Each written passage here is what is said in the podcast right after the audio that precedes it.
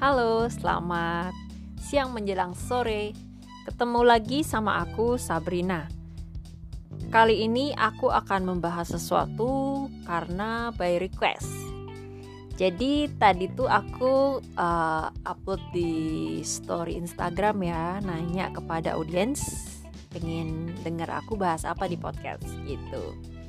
Jadi uh, ada yang jawab uh, yaitu adikku my little bro my little bro itu malah nanya sesuatu yang menurutku gak penting banget tapi bagi dia penting sepenting-pentingnya karena ini merupakan pengalamannya dia sehari-hari. Kamu tahu apa yang ditanya sama dia? Dia nanya pengalaman nahan pup paling lama itu? Ya ampun kalau aku sih uh, oke-oke aja ngejawabnya ngebahas itu di sini, tapi nggak tega ngasih judul tentang pup di podcast ini. Jadi aku kasih judul uh, podcast ini yaitu uh, My Bro aja. Jadi aduh men, masa aku uh, uh, naikkan uh, judul pup gitu? Oh my god jadi oke okay, my bro, aku akan jawab pertanyaanmu pengalaman nahan pup paling lama.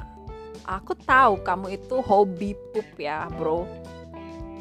But uh, kegiatan pup and pup pup pup all the time tiap hari itu adalah kegiatan yang menurutku normal. Jadi uh, aku tuh nahan pup paling lama itu nggak ada lima menit kayaknya. Jadi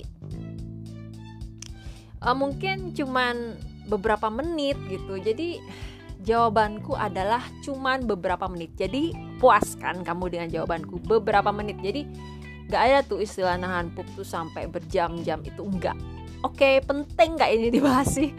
Ya ampun my bro why you do that? Oke okay? jadi aku akan terus mendukungmu. Jadi jangan nahan-nahan pup. Tetap pup pada tempatnya dan semoga kita semua sehat selalu ya. Oke, okay, see you.